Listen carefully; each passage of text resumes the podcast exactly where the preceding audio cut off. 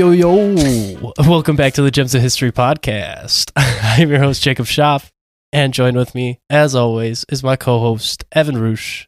Hey, hey, hey. I We're feel- speaking in threes. It feels like I haven't introed in a while for some reason. I think I just kind of get that nervous tick where you just immediately say something random, and that's where it's Get from. into it. And also spies. So, That's true. yeah. Yeah, I hope you guys enjoyed our spy series on the British and American Revolutionary War spies. Uh, if you are new here, we talk about history stuff, if you couldn't tell by the name. We're not the history of rocks, if that's what you thought. or roll. No, neither one. So go find something else. Maybe we to. maybe we, maybe we'd be sponsored if we just just cover rocks one time. but yeah, we like to cover some cool history topics, maybe stuff that is more exciting than learning about names and dates as you do in history class. It's not memorization here. It's it's more fun than that. Right. That has to be by far in every conversation that we have with people who've listened to our show or people who we talk about our show. They always say, Well, I never got into history because names and dates. So if you're a history teacher out there listening, just take that, I guess, into a little effect that, I don't know, maybe teach a theme or something, or maybe don't test them exactly on, I don't know, dates and names, because that seems to be the biggest barrier. I actually read something interesting though. Uh, I don't remember where, but it said history is supposed to teach us lessons. It's not Yeah. supposed to just be like memorization. So if you're just teaching people, hey, remember this guy was the king at this time. What does it? What does that teach you? What lesson are you learning from that? You're just learning who this guy or where this guy was at a certain time. It's not really helpful. So that's what we're here for. Is we're trying to give you a more in-depth look at some stories from history that maybe you could learn a thing or two from. Yeah, I mean that's definitely a great sentiment to have. I mean, if you think about even presidents, like who was the ex-president of the United States? It's like we don't know what they did. It's just Yeah. memorization. It's just who it was. what number president was JFK? And you don't realize what he all did, like stuff like that. Thir- 37? Realistically, how many presidents do you think that we both could name?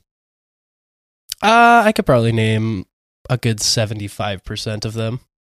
That's not me. Holy cow! I don't know. I couldn't you. tell you when they were, but what number president was John F. Kennedy?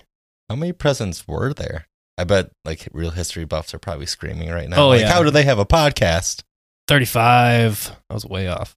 Anyways, we're not talking about pre- well, I'll talk about a president later, but that's not our main focus today. I'll also talk about a president later. Funny Good, good, good. We planned this out perfectly. Uh, we are going to be doing one of our short story episodes. So, around, if this is your first time listening to a short story episode, instead of doing a deep dive on a singular topic, we chose some topics that wouldn't be long enough for a full episode on their own, and we kind of mash them into an episode all together and give you guys little snippet stories that are either a lot of fun or maybe are very interesting, but as I mentioned, just don't have enough meat to them to ver- validate doing them in an episode on their own. So that's what we're going to be doing today. Uh, I have two medium length stories, and then Evan's got some bite sized stories for Yep. you guys. I have six sliders for you, while Jacob has two full-on Big Macs. Ah, I don't know about that. Maybe like appetizers. Oh, Yeah, this is like the uh, nacho, the big giant nacho platter. Ooh. So it's technically still an appetizer, but it's enough for a meal. the nacho platter always is a mainstay whenever we go out. So Even good. when it gets like slightly cold, and I know Yeah. it's kind of upsetting, but still hits. the worst though is when you get like the really soggy chip that you pick up and just flops. Oh yeah. Then you just want to go back and fight the chef. But I also have a friend who looks for that. Like Mm. they douse their like when you get the uh, the sev- the speedway container where it's just like chips and then like the liquid cheese.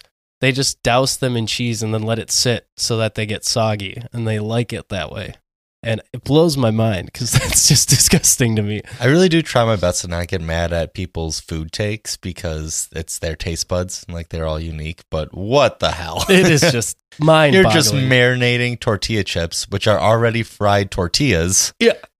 In cheese. Just let that- speedway. let that boy soak. Get it real nice and moist. Okay, I am Evan, uncomfortable. Evan, if you would like to start us off, we're gonna do. I think Evan's gonna do two of his little sliders, as he calls them, Mhm. and then we're gonna jump into one of mine after that. All right. So the first story comes, uh, or excuse me, the first story is about John Joseph Merlin, one an inventor of the roller skates. Oh, actually, I think I have heard about this guy. I bet. he is a very funny human being. he's an, he's honestly part of the list of inventors who get really excited about their passion, really excited about their new product, but kind of forget how to, you know, properly test them. Yep. And so it's the 1760s, and JJM is going to debut the infamous roller skates. And know. this is also the time where like all of these people are testing their own stuff. They, Oh, yeah. they didn't have someone else do it for them. yeah, there was no laboratory where you could like test things on animals or human test subjects. It was you just kind of have to get out there Right. and do it. It's like Kramerica testing their their oil bladder. uh, but he decided to debut his roller skates at a fancy masquerade party.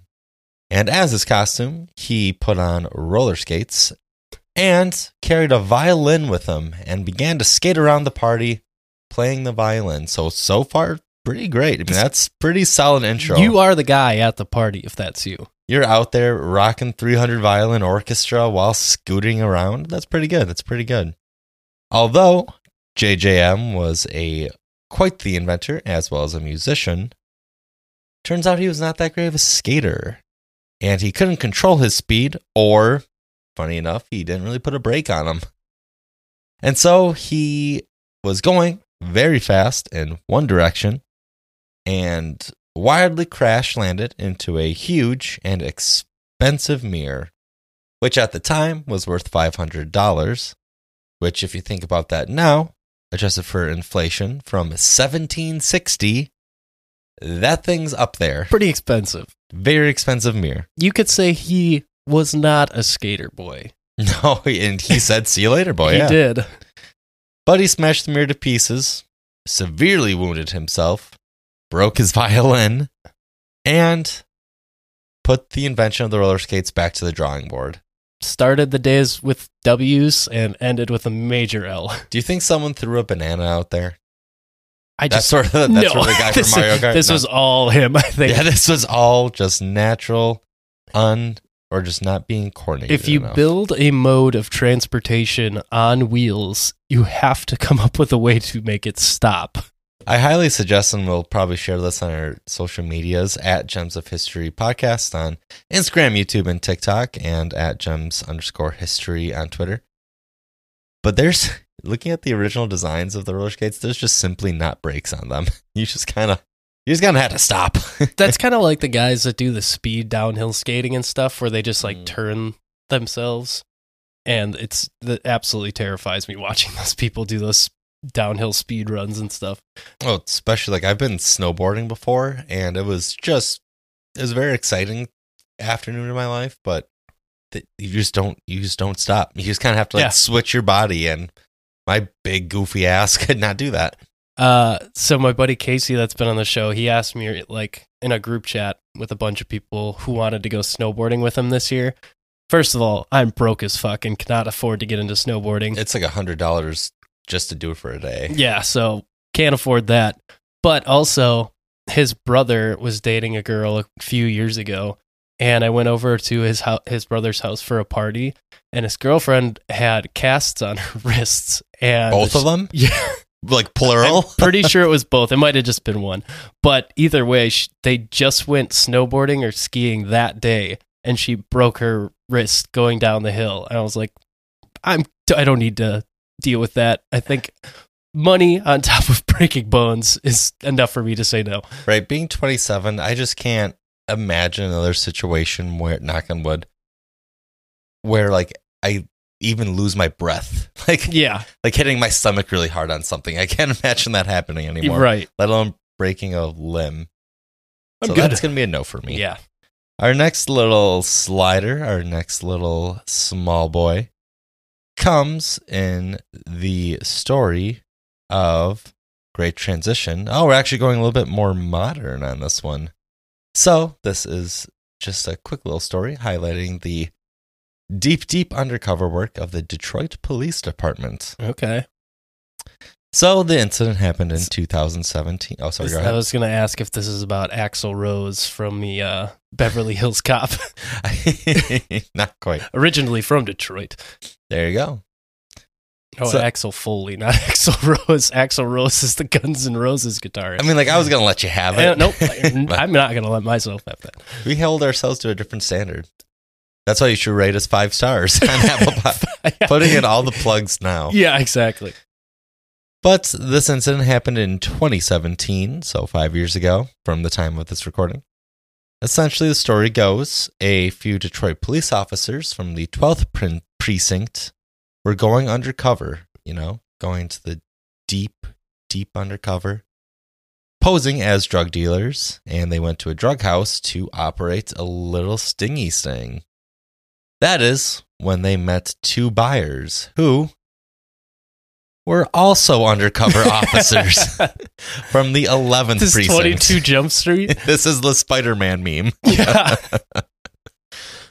From there, more officers kept on showing up with search warrants, and things kept on escalating, escalating to the point where both groups of cops were shoving each other around and throwing punches, That's amazing. Which straight up sounds like a cartoon that's I mean, this is like Roadrunner versus the Coyote or something like that. Yeah. Like this is Tom and Jerry. Eventually things got settled and no serious injuries took place, but one deputy said that and I quote, "This is the most embarrassing thing to happen to this precinct in a long time." Not in history, just in a, long, time. Shout out Detroit. What else has happened? the the Lions letting go of Calvin Johnson. I yeah, true. And not giving um, Matthew Stafford any weapons. yeah. Thanks, Paffy I- Pafford. I truly cannot imagine like the cops that came in as like the drug dealers seeing these other two fools and being just in their minds thinking, "Man, we got a good one. This We got. be a- there's this, no way they're gonna know. this is a layup. They're buying drugs. And How smart they can they be? Just start punching each other. Good times. They out good, cop themselves. good times at the precinct in Detroit. Shout out the 11th and 12th Detroit precincts. Okay, I have two stories. Both of them, I am I'm aptly titling. T- blah, blah, blah. I am tentatively titling both of these stories as under the same umbrella of going against the odds. So Ooh. I have one that is a survival story, and the other one is a murder conspiracy story. So Big which one? Which one do you want first? Give me survival. Okay. This is the story of Julianne. Oh, no, I already fucked up her name. Uh, she's German, so it's not pronounced like it's spelled. Julian. Juliana Oh, was only 17 years old when she faced the most perilous and life changing event she would ever go through. puberty. No, that was a Be- few, that was a few years before. Becoming a okay. She survived a plane crash, but after waking up in the forest, she realized she was all alone. A Christmas Eve flight planned for Lima, Peru, would never arrive at its destination, and only one person would survive Juliana Koepcke. How is this not a movie yet? It is. Oh, there we go. There we go. a movie, and apparently the movie is terrible. Oh, so they did her dirty. Yeah, she. There's a documentary that I'll talk about later, but she says in the documentary, "I hate the actress that played me in the movie because Oh, really? she acts so scared about everything the entire movie." Right. So, this is an interesting and very extraordinary tale. Born in Lima, Peru on October 10th, 1954, Juliana was the child of two German zoologists, Hans Wilhelm and Maria, who made their home in Peru to study wildlife there. Hmm, Germans settling down in South America, you say?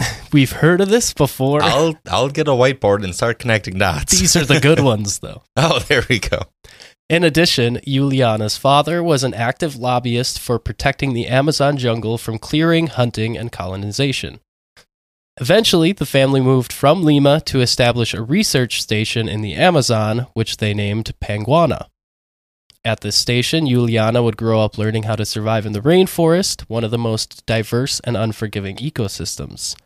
She even raised a pet toucan and a few other native animals. So she So was Snow White. She was living. yeah. Uh, when recounting her upbringing, she stated, quote, I grew up knowing that nothing is really safe, not even the solid ground that I walked on, end quote. But she also knew that it wasn't as dangerous as it was made out to be, saying, quote, I learned a lot about life in the rainforest, that it wasn't too dangerous. It's not the green hell that the world would always think it is, end quote. So she knew that there was dangers, obviously, in the Amazon rainforest, but she also knew that it wasn't the big, scary, bad place that you see in books and movies and stuff like that. That I'm picturing in my mind right now. yes, like around honest. every corner that there's something just ready to kill you. Right. Growing up in Jackson, Wisconsin, and then ending up in the Amazon rainforest Yeah. where there's toads that can kill you, But allegedly. she was around it from childhood, and her parents knew Right. it, knew it like the back of their hand. So Mm-hmm. she was ready for it. She was homeschooled at the research center in the forest by her parents for a while, but eventually she attended high school in Lima, Peru to finish out her education. In December of 1971, Juliana graduated high school and attended the prom on the 23rd of December, a day before she was to leave with her mother to fly to the research station to spend the holidays with her father. Since Juliana wanted to attend the dance, the two were forced to book a flight with LANSA, an airline that had a pretty shoddy reputation already due to two other recent crashes. So she knew that it wasn't great, but that it was last minute on Christmas Eve. They had to really take what they could get. Well, and plus, this is a teenager wanting to go to a dance, so it's like perfectly understandable that, yeah, we just push it off. And she was homeschooled, so sh- she finally has social norms that she's trying to keep up. And also, what's the chance that it can happen a third time? Yeah, what are the odds? Yeah. I mean, the plane they're flying on, the Lockheed L 188 Electra, uh, was specifically bad. Uh, of the 170 built, 58 of them were written off after either a crash or an extreme midair malfunction. Oh, wow. So, So, talk about a bad track record. that's bad. That's over one in three. So they did know what the chances were. it's not good. But the Koepckes were eager and thankful to be able to find a flight to get them back to Panguana in the jungle. So, despite urgings from Hans Wilhelm to find another flight, the women still boarded. Juliana and her mother stationed themselves in the second row from the back of the plane, with Juliana sitting in seat 19F, with her mother in the middle, and, as she put it, an obese Peruvian man on the aisle seat. Hmm. And, and she said he fell asleep almost immediately when he got when they got in the plane. That's the best person to sit by, though. Yeah, Not the, I guess, larger, even, but just like falling asleep immediately. Yeah. As they flew, everything seemed normal for the first part of the flight. The passengers got their lunches, and nothing seemed out of the ordinary. And mind you, this was only an hour long flight, so it wasn't like they were going super far. However, about 15 minutes before landing at its layover destination, the plane came across a massive thunderstorm. According to Juliana, it was pitch black in the storm with free- frequent flashes of lightning outside the plane. Then suddenly, she saw one incredibly bright flash to the right wing next to her, as if lightning had struck one of the engines. Oh, that's that has to be the scariest realization of all time. the worst. Baggage and presents flew about inside the cabin, falling from their storage compartments, and Juliana's mother apparently said either, Hopefully this goes all right, or This is the end. Oh. Ooh. The latter would prove to be more accurate. Yeah. Those are two very different uh, ends of the spectrum. Yeah, I, depending on the source you get, it's one or the other. Shortly after the lightning hit the wing, the plane broke apart. Juliana described it not as falling out of the plane, but rather that the plane left her. Oh, so she was just sucked right out from. Oh, wow. She yeah, she said she never left the plane. The plane just left all of them. That's a blink of an eye, and you're just out. Yeah, Just out of the plane. She described how all of the screams and the motor noise suddenly vanished, and all she could hear was the sound of the wind in her ears as she began to plummet 10,000 feet to the ground below, still strapped to her seat. Okay, so I went skydiving uh this past October and I'm just picturing or just reimagining the wind when you're falling that I experienced and knowing like, oh, there's like several parachutes attached to this, as well as a trained man Yeah. who's done this, he told me literally over a thousand times, if not more. And I was still scared. I cannot Yeah. imagine. How high did you jump from? 10,000. Okay. So, yeah, imagine exactly that, except you're just strapped to a seat Right. with two other people. I would. Th- oh my god, I can't imagine. I cannot imagine. And you're strapped to your seat too. Yeah, she said on the way down, the seats were spiraling like a maple seed. You know how they kind of helicopter down? Since she was on one end of the row and the other guy was on the other end of the row, Mm. and the weight just kind of kept spinning them around. But before she hit the ground, she lost consciousness, which so is she doesn't even know. Oh, I guess he'll probably get into it. But it proves I I'm going to say with 95% certainty that her losing consciousness is the reason she survived. I think there's multiple stories of tornado victims as well, Yep. getting flung across an entire state, and they lost consciousness and survived completely fine. Yeah, it's the same with drunk drivers. Like Right. the reason more drunk drivers survive than the people they hit is because their body doesn't tense up from like expecting the impact. Right. So it doesn't tense the muscles and lead to easier breaks and stuff like that. Which is insane, but yeah, the pe- the reason that she survives I think is because she was unconscious and didn't tense. Are you about to tell me that she landed just on the Amazon basin floor? Yeah. Once she awoke, she found herself still attached to her seat on the floor of the jungle. And well rested. Wow. She had a severe concussion. Her eyes were swollen shut. The only eye she could look out of was her right eye, which she had like a little sliver she could see through. She had a broken collarbone that didn't pierce the skin and a giant gash on her calf. However, she said the most strange thing about her injuries was that the gash on her leg wasn't bleeding, even though she said it looked like a canyon. oh, so like.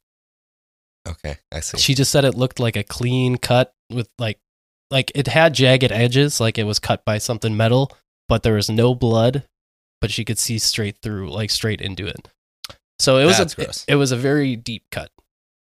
That is insane. Yep. Like those are very gruesome injuries, don't get me wrong, but oh, breathing after that is Exactly. insane. She was wearing only the miniskirt dress that she began the flight with and one sandal, but her glasses were gone. So she, in addition to her eyes being pretty much swollen shut, she also had difficulty seeing in general. and hard to find those on the Amazon basin floor. Yeah. After waking up the first time, she could only process that she had survived the crash and that she was in the forest before she passed out again. She said she laid underneath the seats for about half a day until she finally managed to gather enough, enough strength to get out of her seat and get her bearings. Her first thing that she did when she got back into the swing of things, as you, if I suppose you could say, she was looking for her mom. She began to crawl around looking for her because she still couldn't stand up yet. However, she was unsuccessful. Eventually, she heard the sound of running water. Since she was raised in the jungle, she knew that running water was the best thing she could hear, because not only had her father taught her that civilization would be downstream, but a story of survival from her childhood also taught her this same trick because she heard of a group of adventurers in the nearby mountains that had needed to return to get help when their guide had shot himself in the leg, but the man that went out to get help got lost. Eventually, this man found a stream and followed it and found help, though. And this is what Julian, Juliana was relying on to save herself. This is incredible luck. Yeah. Like just follow the stream back to back to civilization as well as just like having a place for water as well. Yeah, it is very lucky, but it's also like all of her survival instinct that Oh, she learned from her parents growing up Yeah. coming in handy all at once. And just knowing to like lay low for half a day, like to like regain some semblance of strength. Yeah, she's tried said she tried to get up on her knees and she almost instantly fainted again when Oh, she I first don't tried. doubt So Juliana then began her journey downstream, sometimes walking and sometimes needing to swim. The jungle, even with guides and machetes, still prevents a very arduous and slow hike. So, as you can imagine, this was quite the intense task for a single young woman with no tools. And no legs. And like trying yeah, to climb over just a fell log. and your that's- clothes are constantly wet. Like, oh not a fun time. no. After four days of traversing the jungle, Juliana eventually found three more passengers, three more passengers still strapped to their seats. However, so oh. they had landed headfirst into the ground with such force that they were buried three feet deep with only their legs sticking out into the air. now that's something straight out of a cartoon that Yeah. you see. But like seeing that in real life with real people, I that's again, I'd probably throw up Yeah. almost immediately.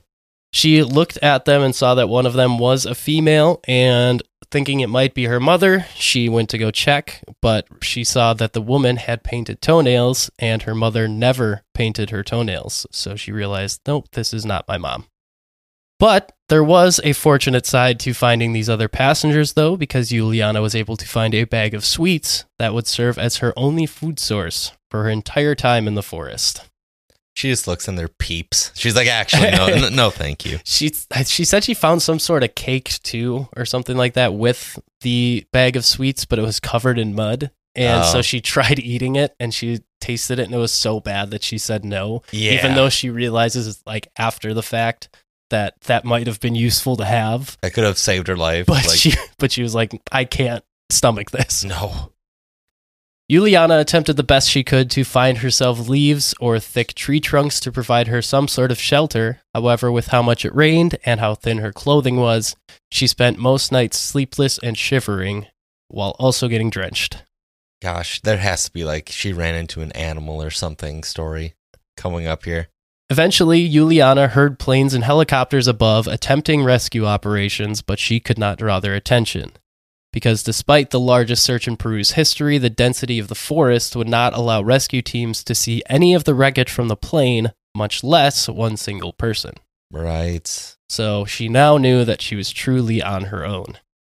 She kept following the water, and eventually she found a propeller and engine from the plane in the forest. That almost has to be a little surreal just discovering all these little bits and pieces. Yeah. Finding mm. like other passengers and then Ugh. finding the propeller. Yeah. By the ninth day, Juliana finally came across a sign of civilization a hut. She went inside and chose to rest with every inclination that she was likely to die alone in the jungle. Inside of the hut, she found a can of gas, which she used to pour over the wound on her shoulder. That wound was specifically bad as it had become infested with maggots, which she was able to pull out on her own. And she ended up spending the night there, and to her amazement, she woke up hearing other voices.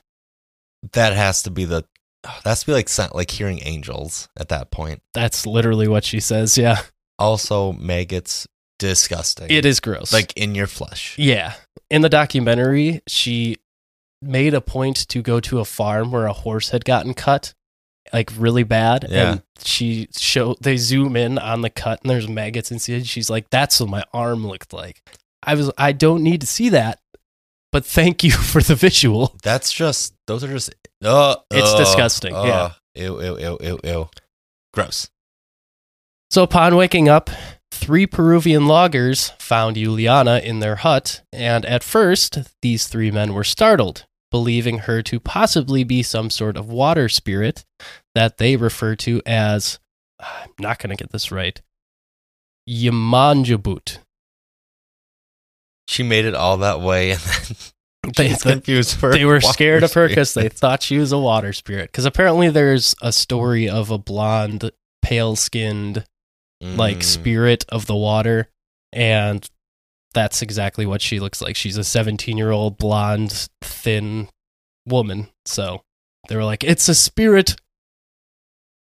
Oh, that's so that has to be so frustrating. Like having to explain, like, no, seventeen year old girl Yeah. would So, like would like to go home. so she luckily knew how to speak Spanish because her parents had taught her, and she went to school in Peru. So, despite their apprehension, she told them that she was a survivor of the plane crash, and the men let Juliana stay there for the night, and the following day took her by boat to the hospital located in the small town nearby. So, 11 days of survival on her own had finally brought Juliana Koepcke to safety. She was treated for her injuries and reunited with her father. Good for her. That's super sad. Like she lost her mother and all those people, but that's such an incredible story. That's eleven days. We're still not done. Oh, we're still not done. Nope. So, but with the good comes the bad, as she found out that her mo- her mother had initially survived as well, but she died from her injuries shortly afterwards. Mm. Showing true strength, Juliana agreed to help the authorities find the plane out in the forest. So she went back with people to Ugh. go help them find the plane. And after a few days, they were able to find and identify the corpses. 92 people were on board LANSA Flight 508, but only Juliana survived. Jeez. Following the event, life was tough, as is to be expected. She was the center of a media spectacle, and she developed a fear of flying and had reoccurring nightmares of the event. But she didn't let that stop her. She went back to the jungle after studying biology in Germany. She went back to Peru, studied bats, and eventually got married to a fellow biologist. In 1998, she returned back to the exact site of the plane crash with director Werner Herzog to tell her story.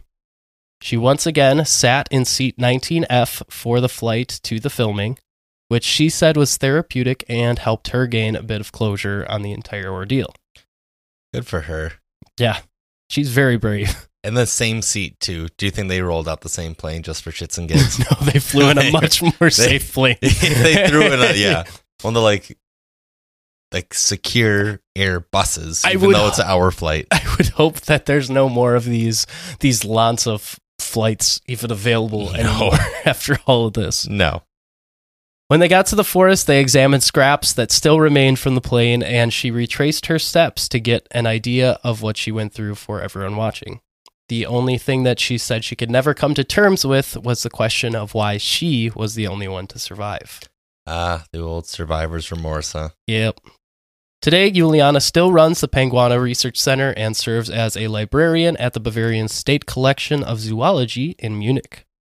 Juliana Koepcke survived what is now listed by Guinness World Records as the deadliest plane crash caused by an in flight lightning strike. The Werner Herzog documentary called Wings of Hope, as well as her autobiography When I Fell from the Sky, are now both available to the public to hear or read her incredible story. And that is an incredible story. Absolutely insane. Just trying to put your you truly can't put yourself in those No. shoes, or I guess in this case, no shoes because they all Yeah. flew off. Just crawling around the Amazon rainforest floor, trying to survive in any way possible. It is insane. The pictures are crazy because it's just her in the middle of like a river wearing this dress with a hiking stick. And she's just this pretty young high school girl. right? And she survived like that for almost two weeks on her own in the forest. oh man. Insane. And the only one to do it out of 90, 90 plus. Yeah. I mean, there's Yeah. just the fact that she survived the initial crash is lucky enough. But yeah, I- if there was anyone that was going to survive this, it would have either been her or her mom, though, I think. Right. and her mom did not, unfortunately, but at least she did. Wow. That is insane. Yeah, crazy. Well, back to one of my little sliders. But like I said, against the odds. Against the odds, absolutely. But uh, our next little slider uh, comes in the story of Robert Hanssen. So Hanssen became an FBI agent in 1976, which, if you're a true history buff or you're just happen to be 50 plus years old, that was during the time of the Cold War as well as one Red Scare, where everyone was a Russian spy in America and everyone in Russia was an American spy. Now, Hanssen spent a few years gathering counterintelligence on the Soviets for the FBI, you know, what he was hired for. However, three years after his first day in 1979, and speculation is this is most likely for financial reasons, he decided to start he decided to start selling information to the Soviets. Not a good one. So the man that was responsible for a, a lot of good counterintelligence against the Soviets kind of just took a payout. And this continued for eight years. He just kind of read the book about Benedict Arnold and saw I, he wasn't getting paid either. Yeah. So I guess I could just go give enemy information and then I'll get paid. How to Collect Fat Stacks by Benedict Arnold. yeah, exactly.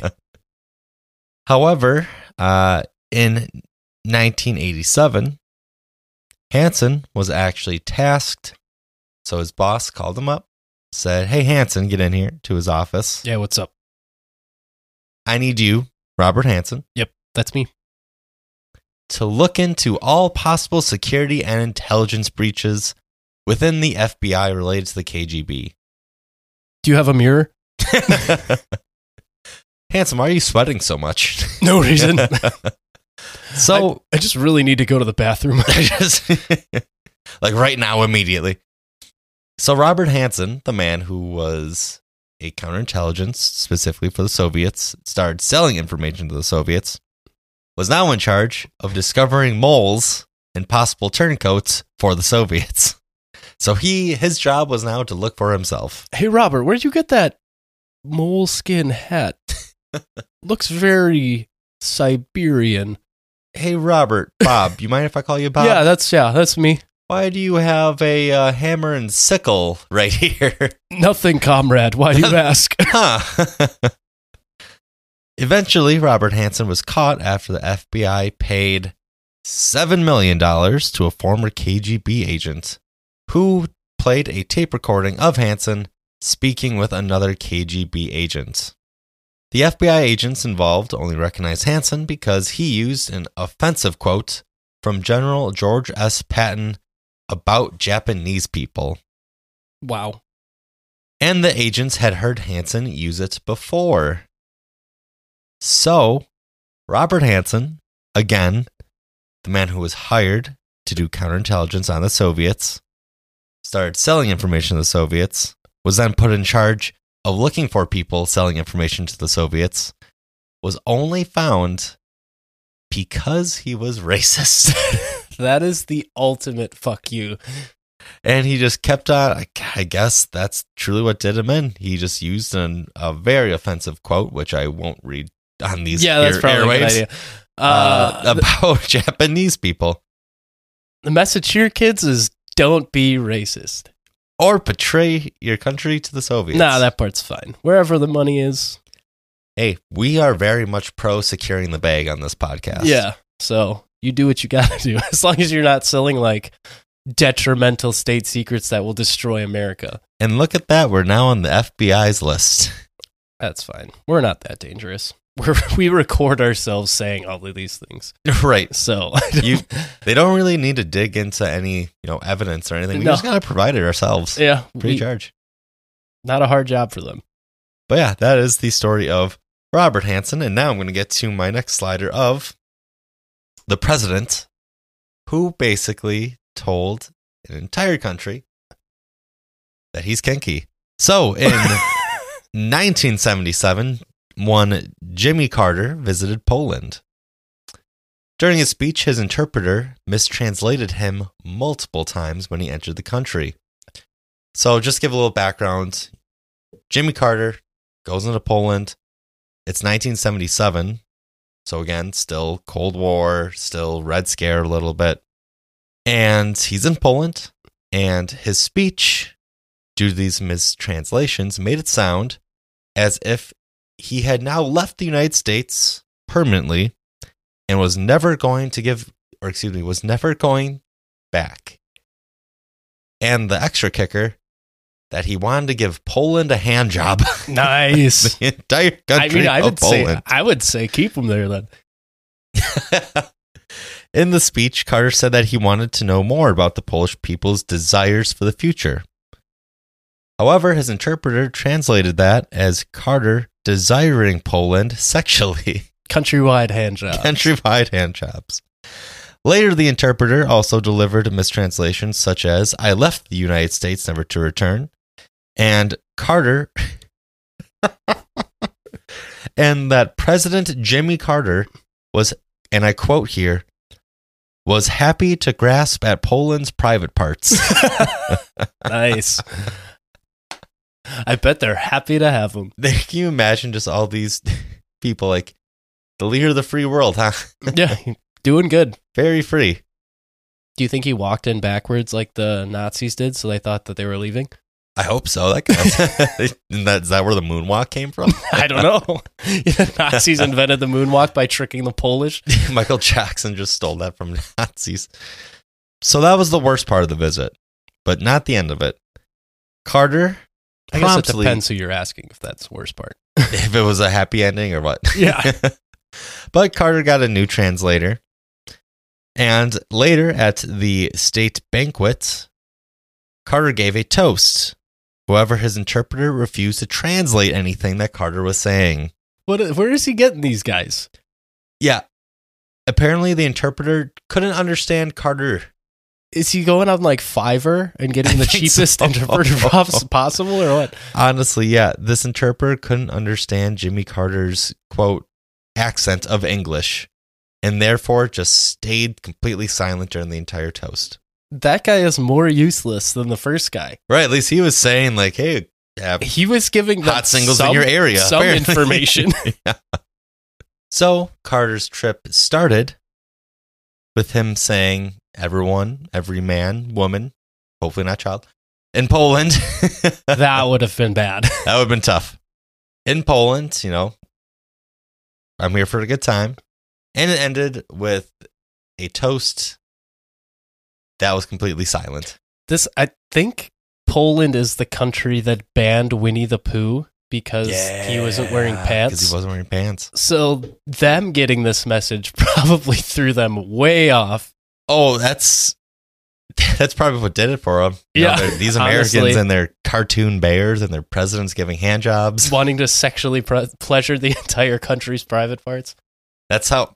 I mean, stop the steal. That's how we stole the That- election. that is well, true. actually, he didn't get elected, but regardless, This uh, reminds me, I think it was a hurricane translator, interpreter, was on the, a national news thing, and he wasn't actually an interpreter. He just had a deaf family member, so he kind of knew ASL. So he was trying to translate while they were giving warnings to people for hurricane, like evacuation and stuff. Oh no. So he just kept saying there were giant monsters coming and stuff like that, which I guess also kind of gets the point across. But But that's also that's also the plot to Pacific Rim. yeah, so he he was giving them a warning that something was coming. I Yeah. guess. So I guess he wasn't terribly wrong. He's needed to sign GTFO, my dudes. Seriously, Jimmy Carter, what a guy! You need more presidents like him. Giving hand jobs to foreign. That's our foreign policy. That's our new foreign policy. I I dig it. Looking at you, Biden. The thing is, though, Biden would probably, I don't. He'd fall mind. asleep. Yeah, during the hand job. Yeah. No. Well, he's the one giving it, so he's not getting anything out of it. He'd probably fall asleep either way, honestly. and that's presidential election. There's a reason they call him Sleepy Joe. Oh man. All right, are you ready for a not fun story? Oh. yeah, this is what I'm bringing today. So this one's the murder conspiracy. So against all odds, but the odds win this time. I mean, this is an interesting one. It kind of fits under the against all odds banner, but by the end, it kind of goes sideways. So it starts off as like a success story and then quickly turns into a murder conspiracy. oh no. So, but we're talking about the Native Americans and the Osage oil murders. So, as most people know, once Christopher Columbus arrived in America, things steadily began on a downward trend for indigenous people already living in America. Starting in 1492 and continuing throughout the 1500s and into the 1600s, more and more explorers arrived in the quote unquote New World and attempted to impose their will on the current inhabitants. That is also the classic, like, oh, the whole new world, but there's people there already. Yeah, it's not new to them. No. it's been there the whole time. yeah, we've been here. So I'm going to give a brief, I'm not going to do like the whole history class review of how we really didn't treat the Native Americans well, but I do I'm going to set the scene with telling you the steps that it took to get to this point where the Osage got to take a little bit of revenge on the government. Right. If we were going to dive into the sins of the American people against the Native Americans, we'd be here for a while. Giving them blankets. That was the biggest thing. Smallpox killed like 90% of the Native American population. That is Let that- let that sink in. Yeah. But, uh, uh, Back to our explorer friends. Men like Ponce de Leon and Hernando de Soto hailed from Spain, arriving in the southern part of the country and coming to blows with the natives and taking some as servants along the way. Other wars and skirmishes were fought over conversion to Christianity, as well as the fact that these new white men were trying to steal their land. which would become a recurring theme. Once the 1700s rolled around, it was clear that the Europeans were going to try and uproot any and all Native American settlements they encountered on their way west. But tribes like the Pueblo in New Mexico openly expressed their dissatisfaction with being ruled by anyone else. When the French and Indian War broke out, the Native Americans had a chance to fight back against some of these white men, although they had to do it aside a different group of white men. And in the end, they weren't successful anyways. The whites. Always coming in and ruining the fun. It's like if you can't beat them, join them. But you're joining again. A so losing more, side, more, more yeah. whites. Yeah. By the end of the 1700s, some tribes were making deals with the new settlers, such as the Treaty of Hopewell in 1785, which designated boundaries for the native Cherokee land in Georgia, as well as placed them under the protection of the newly formed United States. But before long, these settlers intruded on the designated Cherokee land and the tribe revolted in protest. So, only six years after the original treaty was signed, they had to sign the Treaty of Holston, which stated that the Cherokees gave up all claim to the land outside of their established borders. However, that treaty only lasted so long. Because early in the 1800s, settlers wanted their government to remove the Cherokee from that area entirely. Yeah, that was just talk about like the process of that. All those treaties lasted years, if not like just a few months, because a lot of times U.S. Army soldiers were there stirring things up, and then whenever some even just a minor issue or accident happens, that basically gave the U.S. probable cause, if you will, or a reason to just take their land even more. Yeah, and this is coming into the time where everyone is traveling to California. Like, this is the early 1800s. Right. By the 1840s, everyone's going that way. So it's just a matter of time before these things expire. hmm And then enter Andrew Jackson. Oh no! Oh no! Once the, once the Louisiana Purchase took place, the tribes east of the Mississippi River were pushed to move across the river to the west. They refused initially, but were forced to yield more than 20 million acres of land after suffering a heavy loss to Andrew Jackson at the Battle of Horseshoe Bend. The government began passing acts to break up Native American autonomy, which included seizing the remaining Cherokee land in Georgia, even though they had already formed a new constitution based government of their own, the Cherokees. And then good old Andrew Jackson became president. Oi, yeah, this guy should not be on the twenty dollar bill. Shouldn't be on anything. A year into his presidency, he signed the Indian Removal Act, which divided the land west of the Mississippi River to give native tribes in exchange for what was taken from them. This was, to put it lightly, controversial. Yeah, even for the eighteen hundreds, Yeah, but he said that it was the best solution. So, because his big brain thought of it.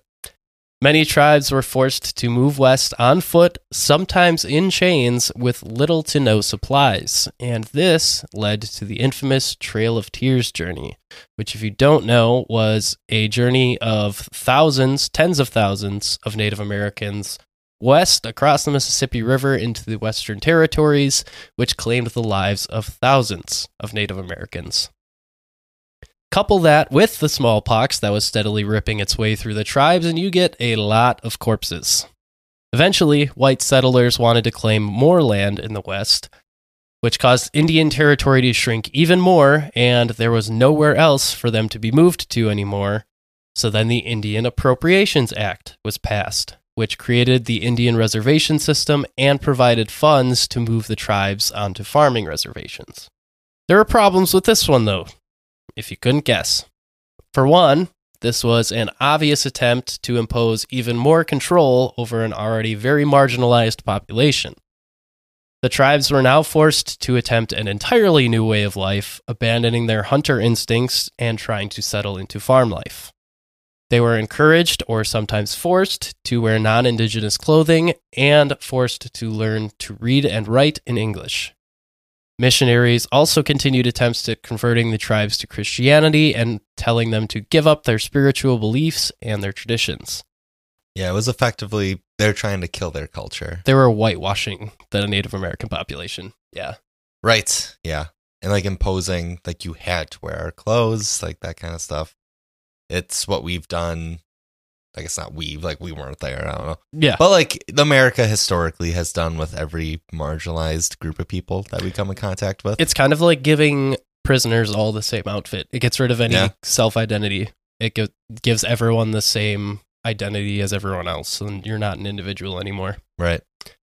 Eventually, these communal reservations were split even more and given to individual members of tribes, which left them with even less land because they would break them up into sections, and any section that wasn't connecting to the one next to it, that land in between was sold and used for railroads and white settlements. So they're trying to break these people apart as much as possible so that they can control them. hmm However, amongst this chaos and devastation for the Native Americans, one tribe found a way to gain the upper hand against the government that was trying to take everything from them.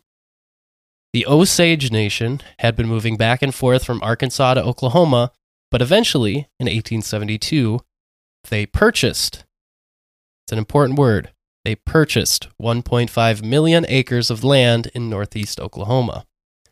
This was different than a reservation that was allotted by the government because the Osage owned the land that they now lived on instead of being given it.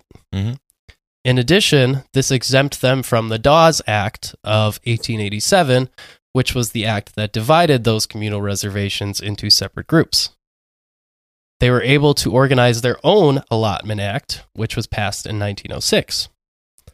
According to the Osage Allotment Act, each member of the tribe got much larger plots of land without having to sell any of the extra, and the tribe reserved all of the mineral rights in their territory, meaning that they could lay claim to any of the precious stones, any anything else under the ground that they would find. These mineral rights weren't individual for each member, but they were communal, which meant that any mineral wealth was divided equally to every member of the tribe on the land. And this would prove to be an amazing move for the Osage Nation because the reservation sat atop one of the largest oil reserves in the United States. Jackpot. Very quickly, the Osage, numbering just above 2,000 members remaining, found themselves being the wealthiest people per capita in the world in the 1920s. And in 1923 alone, they received what would be worth around $400 million in oil reserve money. In today's currency, Yep. between 2,000 people. That is pretty good. Yeah, so they were on the come up. Mhm. And that's why purchasing the land became so important because the government had no say in taking it back anymore. They legally sold that land. All of this wealth came in the form of what were known as head rights, which were hereditary claims to the mineral wealth in the land that passed from generation to generation. So with this new but with this newfound wealth, it wasn't long until it attracted a lot of attention to the tribe. The government began another attempt at controlling the Osage by saying that tribe members weren't able to handle their money on their own. So the Osage needed white guardians to oversee their spending. Oh my god. Yeah. That's the most that's one of the of course not on level of like murdering, but that is so insulting. Yeah, this obviously racist system clearly undermined the Osage as a people and was a clear attempt at controlling them. Wow. Yeah. So they That is they finally make it. Th- This is where they beat the odds, Mhm. but they don't continue to beat the odds. I mean that's yeah, truly the classic phrase of moving the goalpost. Exactly. Individually, the Osage were beginning to intermingle with the white folks and even intermarry with them, and this is where the real problems began. Shortly after this clash of cultures, the white men were beginning to swindle the Osage out of their money to start building things like hotels. And then, blood began to be spilled. One woman, an Osage woman named Molly Burkhart, married a white man named Ernest Burkhart. They had two children together, lived in a large mansion, and were happy by all appearances. But then eventually, Molly's sister Anna Brown was found dead in a ravine, shot to death. With no real justice system in place, this murder went largely uninvestigated. I mean, sure, there was a sheriff, but they had no training in how to scientifically investigate a murder. And plus, it was very easy to buy off a lawman in this last remnant of what was the Wild West. The only lead was that Ernest Burkhart's brother was the last person to be seen with Anna before she died. Shortly after Anna was killed, Molly's mother became mysteriously sick. Two months later, she was dead. Hmm. And it would later be found that she was poisoned. Within months, Molly had lost both her sister and her mother. Then, at 3 a.m. one night, a house not far from Molly exploded in the middle of the night. It was her other sister's house. It was discovered that someone had planted a bomb underneath it. Wow. That is just wiping out an entire family. In the matter of like three months, That's like straight out of Yellowstone or something. like it's something. crazy.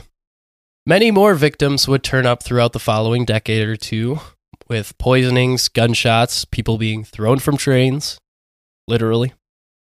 And this whole time, white men were taking advantage of these killings and taking the oil money that the Osage had been accumulating. Molly had to hire private investigators to try and get anything done, but they were just as shady as anyone else. For example, one state investigator who was one of the top ones in the governor's eyes, named Fox, showed up, took a bribe from a bootlegger, and immediately got arrested. He was then pardoned by the governor and then went on to commit an unrelated murder. what kind of like Wild West wacky? Literally Wild West. Yeah. Nobody could be trusted except maybe one man, it seemed. Barney McBride was a local oil man who was a friend of the Osage people. He was sent to Washington, D.C. to plead for help from the federal government involving solving the Osage murders and bringing peace to the tribe. So he arrived at his boarding house in D.C. and received a telegram almost immediately telling him to be careful. That night, he left his boarding house.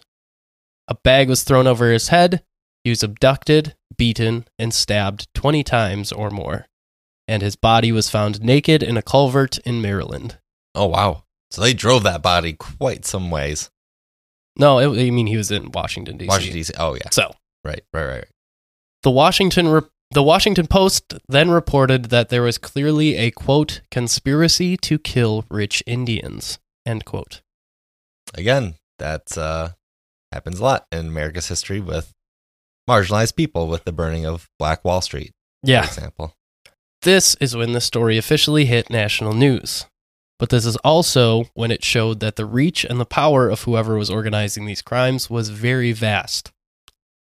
The Osage Reign of Terror, as it would come to be known, was now in full swing, with 20 plus people having already died. Enter J. Edgar Hoover. No. In the 1920s, he was in charge of the Bureau of Investigations, the precursor to the modern FBI.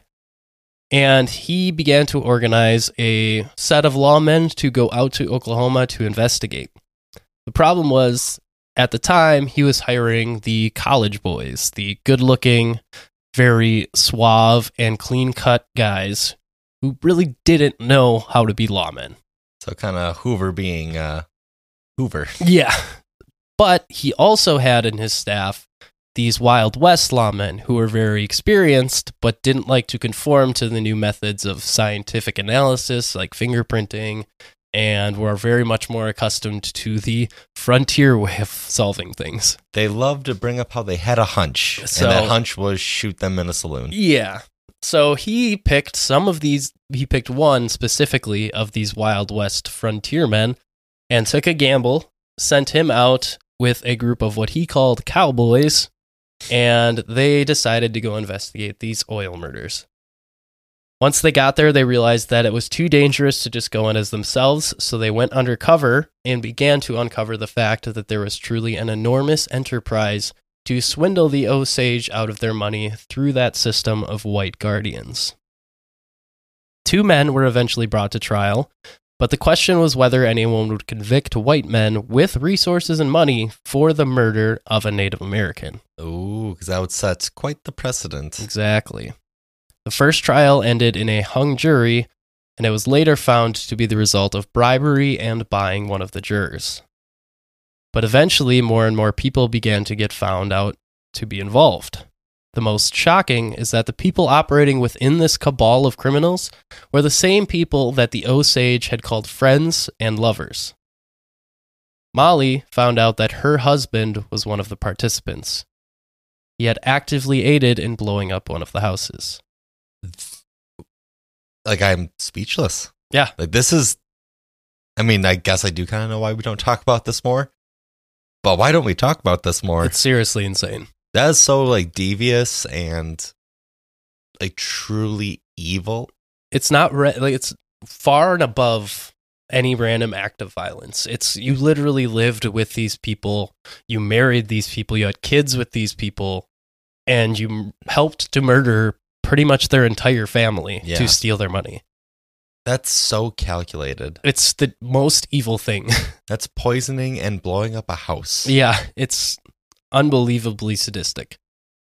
Eventually, it was found that a man named William Hale was one of the main men in charge of running this crime ring. Guess who he was? He was the uncle of Ernest and Brian Burkhart. Eventually, Ernest turned state's evidence to avoid the death penalty and named his uncle as the one in charge. So that's how they found out that William Hale was the one in charge of this little Mhm. gang of criminals. But by the end of the story, over 60 people were dead under mysterious circumstances in the course of about 20 years. William Hale was sentenced to life in prison, but only served 18 years, along with Burkhart and another man, who both were sentenced to life and also were paroled after 18 years. So, in like actual hindsight, that's like a slap on the wrist for 60 dead bodies. Yeah. In 1925, Congress passed a law prohibiting non Osages from inheriting any head rights of tribal members. So, this prevented the unlikely death or the untimely deaths of their spouses, which would mean that they would inherit all of the money. Meaning, so if like a actual true situation happened where there's no one left to take the money, like the government would get it essentially. So, basically, these head rights work that they're passed from generation to generation from like full blood or at least half blood Osage members. Oh, gotcha. So it could be in the case of Molly and Ernest. So Mhm. say Molly uh, strangely dies, then Ernest would get the money hmm for now until it could be passed on to the kids. Got it. So Okay. then he would have access to everything that they own and Right. could use that however he wanted. right. So that was pretty much the move. Gotcha. And especially with the situation in place where they said they couldn't handle their money and they needed these people to oversee their finances, it wouldn't be that hard for him to just be like, I got the money now. You know? Right. Right. So a tirade of racism and greed devastated a community that had already dealt with so much, and they were betrayed by the people who acted to love and befriend them. In 2017, New Yorker staff writer David Grann produ- published a book titled Killers of the Flower Moon about the events of the Osage murders, which is currently being adapted into a movie directed by Martin Scorsese. Oh, a Scorsese one. Yeah, so I do. That was a brief overview of this story. I would potentially like to come back and do an entire episode dedicated just to this, but I want to read this book beforehand. And that would be like a whole series. That's 20 years, 60 bodies. so yeah, it's a, a very intense story, but that is the overview of it. So Wow. intense that is very intense. because we know about the the overarching how he treated Native Americans terribly, but Mhm. these these smaller stories really pinpoint how bad things were. Right. We typically focus on what the US government did, what Andrew Jackson did, what like governors, state senates, all that good stuff did to like these these people, but you have to keep in mind it was very much I'm trying to say like that classic phrasing of oh it was the times like Yeah. there was just racism right Institutionalized racism is very dangerous. yes And like it gets to stuff like this. That's what it leads to. So that's Mhm. why it's so it's so important that you got to teach people not to buy into ideals like these dangerous ideals. right Looking right, at you, right. Kanye. yeah oh yeah. he's been he's been on one He has been on one. Yeah. All right, so I got one more full length story uh, for you guys. One last slider. The one mini slider, which is basically a the one mini slider, which I guess you could almost call like a little cupcake, was that an actual Catholic Pope, so Pope Urban the Seventh, outlawed tobacco. Why, you ask? Because it was thought that tobacco caused sneezing, and Pope Urban the Seventh believed that sneezing was too close to orgasming. sure. So he banned the selling of tobacco and tried to ban sneezing in public places. What an the urbans as popes have crazy stories attached to them. Every single like crazy story you have, it's Pope Urban. Yeah, because Pope, Ur- I think it's Pope Urban the Sixth. He was in charge during the Black Plague. And Oh, he was God. he just just insane He had the fires built around him, because right? he was like the horniest pope too. So it's funny that he got succeeded by another guy who said that sneezing was Who- close to orgasm. Who was like, "We're done with the horny." Yeah, so- um, and then my last story that I have for you all today, little, uh, I guess it kind of makes sense here with the World Cup now being at a close by the time that you hear this. Congratulations to, and just fill in the blanks, Argentina. All right, cool. I haven't I have not been following it at all. Me either. I watched the U.S. for about an hour during their game, the game that they got eliminated in, and had a lot of beers at nine o'clock in the morning. So. That's the only important part. Yep. But we're going to take you to 1937 United Kingdom. The match was between Charlton Athletic and Chelsea. Ever heard of them? During the match, a thick fog, and I'm talking about a extremely thick like fog. thick with two C's. We're talking the Scooby Doo where he cut, cut a donut out of the fog. I've always wondered what that would taste like. I guess just water. Definitely moist. I want to say, for whatever reason, I'm getting like power, powdered sugar. I think it would just taste like water though, right? Because it's just fog. Just water. but in some adaptations, I guess, it's yeah, cotton candy. If it's, if it's that thick, you could put some powdered sugar. yeah, you can put some. Yeah, but the the fog became so thick that the referees actually called off the match. However, nobody bothered to tell Sam Bartram, who was the goalkeeper for Charlton Athletic. So he just thought he was having the easiest game of his life. So for yes, so for 15 full minutes, he stood out in front of the goal in a stance, ready to block any goal. Hilariously, Bartram thought that his team was just on a insane offensive run and was pinning Chelsea down by their goal. Can't you hear like Right. the whistles Right. and the men grunting? Yeah. but he didn't realize what had happened until a policeman actually came again that 15 to 16 minutes later and said And I'm guessing, you know, just a, Oi, what you doing? I'd lo- Can you imagine how terrifying that would be? Like you're expecting soccer players and you just see an armed man. Bertram, realizing that he made a mistake, then, of course, went back to the locker room where the entire team was waiting for him and started bursting out in oh, laughter. oh, I would, yeah. Just absolutely dying as soon as he entered in the locker room. He was probably pissed. He was so pissed. But that is the fun little story of how the goalie stayed on to the field for a full 15 minutes Dedicated. after the game had been called. That's sort of dedication the U.S. needs next year. Right, looking at Or you, next year. Pul- Puls, Pulsic, Pulsic, No idea. football and such. Absolutely no idea. But that wraps up my mini sliders. Sweet. So you got eight stories today. We Holy spoil, cow. we spoil the listeners. I mean, this. one of your stories was just like a thing that Pope Urban did. Yeah. but the, the story went he was anti horny and That's- wanted people to stop sneezing. that is fair. So I suppose what can he do? Mm-hmm. I hope you guys enjoyed these stories. Next week, we're going to get into the Christmas spirit. I'm so excited. We're going to talk about a lot of Christmassy things. Do we do uh instead of like the gems of horror where we turn off the lights and like light candles everywhere? The gems of holiday. Yeah, or it's just the gems of jolly. There- jolly gems. there will be a full Jingle Bells band in the background the entire episode.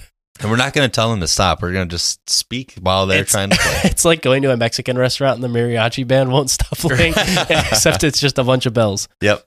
So you guys can avoid you guys can avoid all of that by just not listening next week. but But please do. please listen because uh, we, we could use it. Oh, Uh, we know how to sell ourselves. Yeah, I'm telling you guys not to listen. Uh, one thing I forgot to mention, in addition to the uh, Native American story that I told, uh, there's a band. It's a solo project actually by uh, the artist name is Black Braid. Uh, they're a black metal band that, or he is a black metal band, I guess I should say. Uh, I messaged him to ask what tribe he belongs to. He's from the Adirondacks, so I don't know what tribe that would be. I didn't really f- look into it too much, so but I wanted to make sure I got it right. So I'm sorry, Black Braid, I don't, I didn't get a response in time, but go listen to his music and support him. He is a very good musician, and he just released his first album this year. So Nice. yeah, go support. Just wanted to mention that. Absolutely. I think we But- think we did all our plugs already. Well, let's do them again. If you want to continue the conversation, feel free to contact us on Twitter at gems underscore history. You can find Jacob at Jacob from Wisco and then myself at whatevskis. Then on Instagram, YouTube, and TikTok, you can find us at Gems of History Pod slash podcast. Hell slash I forget every week. yeah! Rate and review iTunes, Spotify, wherever you listen. If there is an option to review, go do it. Tune in to Jacob's Friday videos. He's absolutely smashing it. Yeah, Yeah. yeah. we'll we'll we'll go with that. Uh, yeah, we'll be back next week. We'll get you guys into the Christmas spirit, and then after that, we are going to take a week off so we can celebrate the holidays, and then we will be back in the new year. It's almost time for our year in review. I am so that just got me so excited. I I- love that episode fan, so much. the fans love those. I love that. They episode. love those What dang are- episodes. What are we even going to talk about? What happened this year?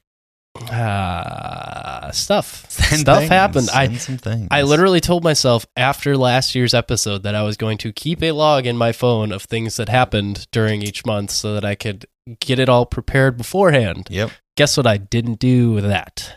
So we're, we'll figure it out. There's usually websites that do it like a wrap up. So we'll figure it out. That's what we do every year. We always figure it out, don't we? we're the kings of just you know figure it out. Just go with it. Uh, yeah. And we're going to go out of this episode. So you guys at home have a great week this week. And I got yelled at again for not saying this last week. So stay polished, everybody. Thank you.